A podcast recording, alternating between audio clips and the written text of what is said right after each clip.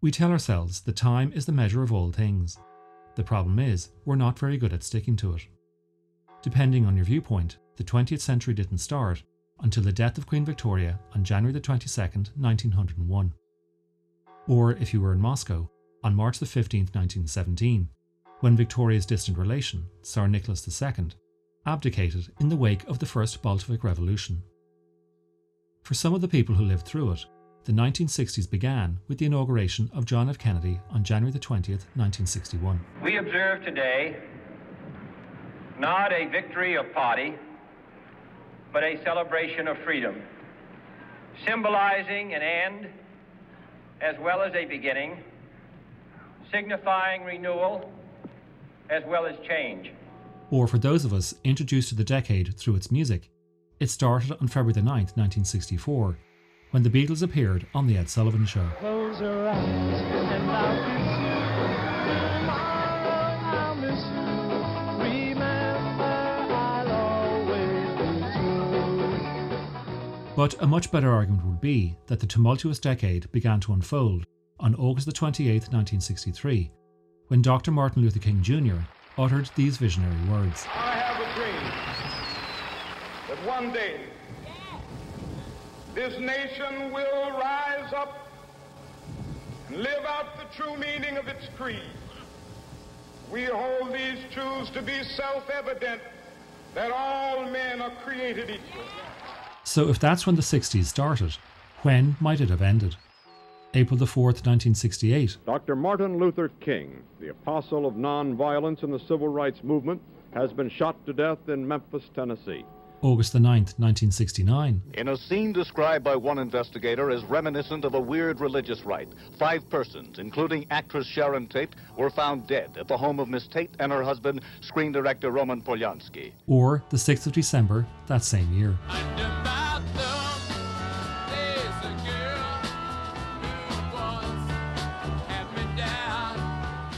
Easy Rider was released on July the fourteenth, nineteen sixty-nine, but you could read it as a premature birth of the nineteen seventies.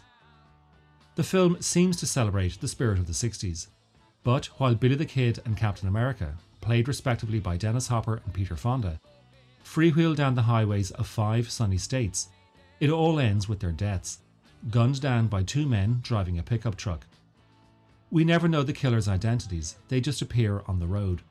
But the way the film marked out the cultural divisions between arch-conservatives and radical liberals, it is clear that the killers represent the former. In other words, Richard Nixon's silent majority, whom the film suggests think they believe in life, liberty and the pursuit of happiness, but in actual fact are deeply afraid of what that freedom just might really mean. Of course, don't ever tell anybody that they're not free, because then they're going to get real busy killing and maiming to prove to you that they are. Oh yeah, they're going to talk to you and talk to you and talk to you about individual freedom. But they see a free individual, it's going to scare them. Films get made for all sorts of reasons. Ambition, vanity, a tax break, and sometimes even the noble hope that the finished product will serve society at large. Easy Rider, one of the landmark American films, was born out of insecurity, and that insecurity was the child of an enormous commercial success. Here we come, walking down the street, we get the funniest looks from everyone we meet. Hey, hey, we're the Monkees! Bert Schneider began his career as a television producer, teaming up with aspiring filmmaker Bob Rafelson. Seeing the Beatles' film A Hard Day's Night, they devised a comedy show about a pop band trying to break into the music industry. Neither Schneider nor Rafelson wanted to cast real musicians, instead aiming for a quartet of carefully individuated personas clearly modelled on the Fab Four. Calling the show after the fictitious band, The Monkees, it proved an instant hit, and the meta-comedy then went meta-media, with the Monkees releasing their own records, scoring three number one hits in five months. Take the last train to Pottsville and I'll meet you at the station. You can be here by four thirty, 'cause I've made your reservation. Don't be slow. No, no, no, no. No, no, no. Then I saw her face. Now I'm a believer. Not a trace of doubt in my mind. I'm in love. Sleepy Jean. Oh, what can it mean to a daydream believer and a homecoming queen? However, within the entertainment world, the band were derisively referred to as the Prefab Four, which meant that despite now being enormously rich, Schneider and Rafelson lacked the one thing they now found they most desperately craved: credibility. So they formed a film company, Raybert Productions, aimed at tapping into the burgeoning counterculture. Their first venture, Head, starred the Monkees, and was designed to send up both the T V show and the band. But earning back barely two percent of its seven hundred fifty thousand dollars budget, Schneider and Rafelson were humiliated all over again. Yet they decided to go all in once more, this time backing an idea pitched to them by Dennis Hopper and Peter Fonda, neither of whom had either written, produced or directed a film before in their lives. Fading memories, egomania and a lot of drugs means that who did what, where and when have long been in dispute. Here are Hopper and Fonda offering their differing versions of their collaboration and how the mercurial Terry Southern got involved. Peter and I talked out a complete outline. Who's going to play this? What character we need? And Terry Southern had broken his hip. He said, well, what are you doing? And Bert Schneider said, like, please get him on board. I said, Terry, your fee is the budget of the movie. We had an outline, which we taped. He said, no, you don't understand. I'm your man. And then I wrote the screenplay. He was one of the writers of the film. I wrote every word of it. Although he had few credits to his C V, Terry Southern's reputation had been sealed when he helped Stanley Kubrick turn Peter George's deadly serious Cold War novel into a pitch-black satire about nuclear Armageddon. Hello? Uh, hello, Di- hello, Dimitri. Listen, I-, I can't hear too well. Do you suppose you could turn the music down just a little?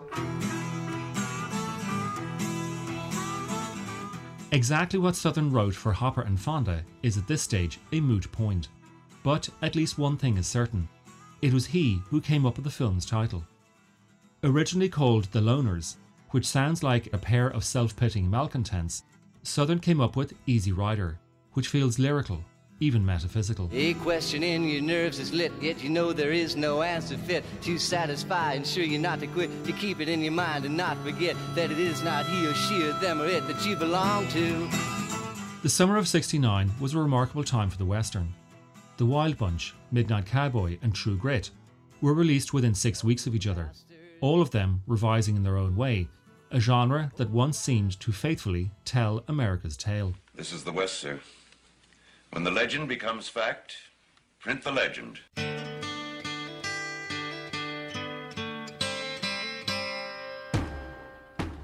But where many Westerns were about cattle drives heading west through hostile Indian territory, at the end of which the cowhands hoped lay a big payday, Easy Rider had two dropouts scoring a big drug deal and then riding back east through hostile redneck country to a brothel.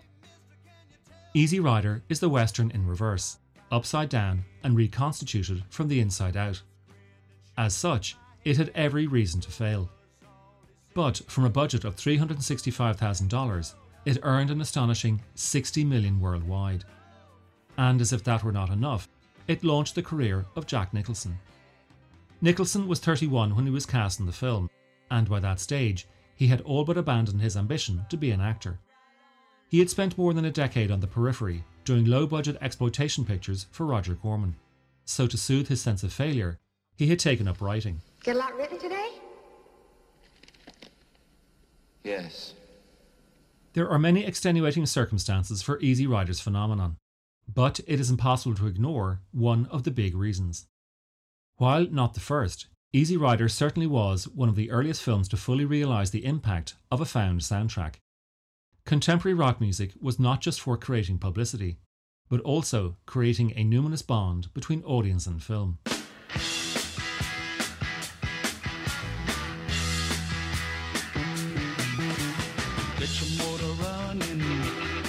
Easy Rider is an important film, but by no means is it great.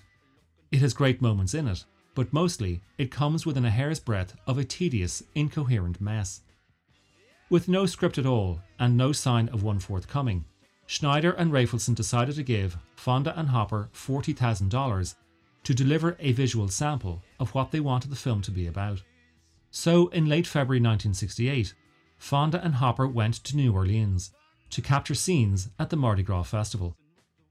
With three cinematographers filming on sixteen millimeter, the shoot, which lasted all of five days, was such a calamity that not only did the inexperienced crew abandon the production, Fonda and Hopper were barely talking to one another.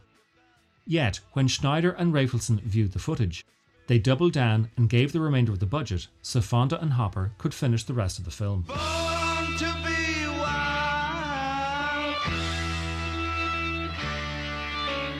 Shooting rambled across the summer of nineteen sixty-eight, with Hungarian-born cinematographer Lajos Kovács using zoom lenses to ingeniously convey the loose spontaneity of life on the road. But once in post-production, the old calamities returned, with Hopper refusing, often violently, to edit the film down from his envisaged four and a half hour running time. A growing dependency on drugs only exacerbated his already brutally vicious temperament. He assaulted his wife, Brooke Hayward, breaking her nose, after which, fearing for her life, she filed for divorce. Ultimately, Hopper had to be lured out of the editing suite to allow consulting editor Henry Jaglom to come in and put discipline on what was, at best, an extremely loose story. Three things happen in Easy Rider.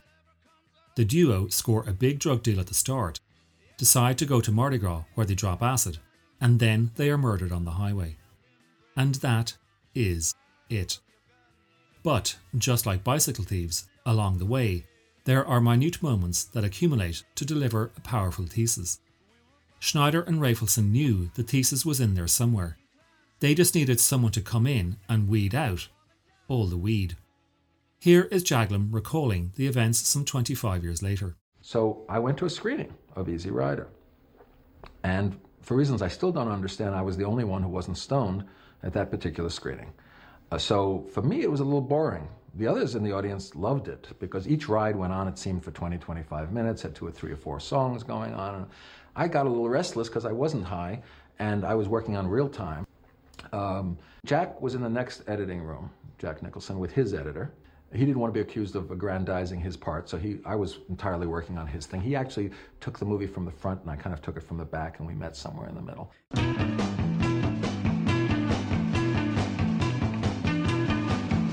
The ultimate irony is that the very best sequence in the film originated in those shambolic days at Mardi Gras. It's not just the way the images are cut together. It also comes down to the way sound mixer Leroy Robbins layered in the music, voices and auxiliary noises to augment the visuals that already depicted a disorientating and frightening acid trip. Let's face it, depicting a drug haze on film very rarely, if ever, works. But for me, Easy Rider not only succeeds, it manages to do so by delivering one of the greatest montage sequences ever assembled. It is as if Sergei Eisenstein had picked up William Burroughs' nineteen sixty-four novel Nova Express, in which the author devised the fold-in writing technique, and then the Russian filmmaker had applied it to his own silent montage theory, into which he then folded the new medium of sound.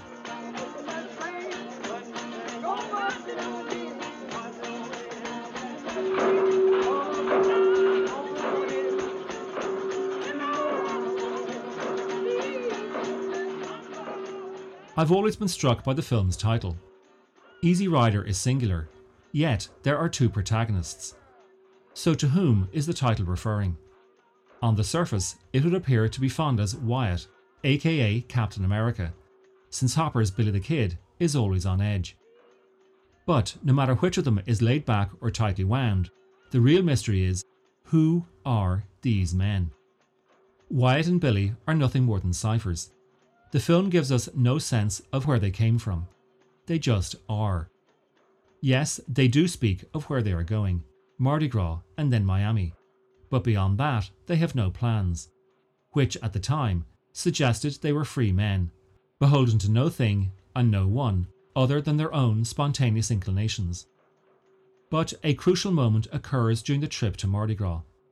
Dropping acid, the hallucinogen takes them down into the true underworld, the cemetery where they come face to face with their own mortality.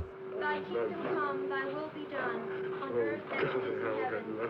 Give us this day our daily bread, and forgive us our trespasses, as we forgive. And you're such a cruel mother, and I hate you so much. Captain America sits on a statue within a large mausoleum. There, amid a cacophony of sounds, he weeps, in agony. He is grieving for his dead mother. Suddenly, the man has a past. Now in real life, we know that Hopper bullied Fonda into doing the scene, pushing him to confront the memories of his mother who died by suicide in a sanatorium aged just forty-two. Fonda himself was barely ten. But within the framework of the film, and what it was attempting to say, it represents a lament, a keening. This is not a trip, but a funeral. Captain America is seated in the lap of the Statue of Liberty, mourning his country's death.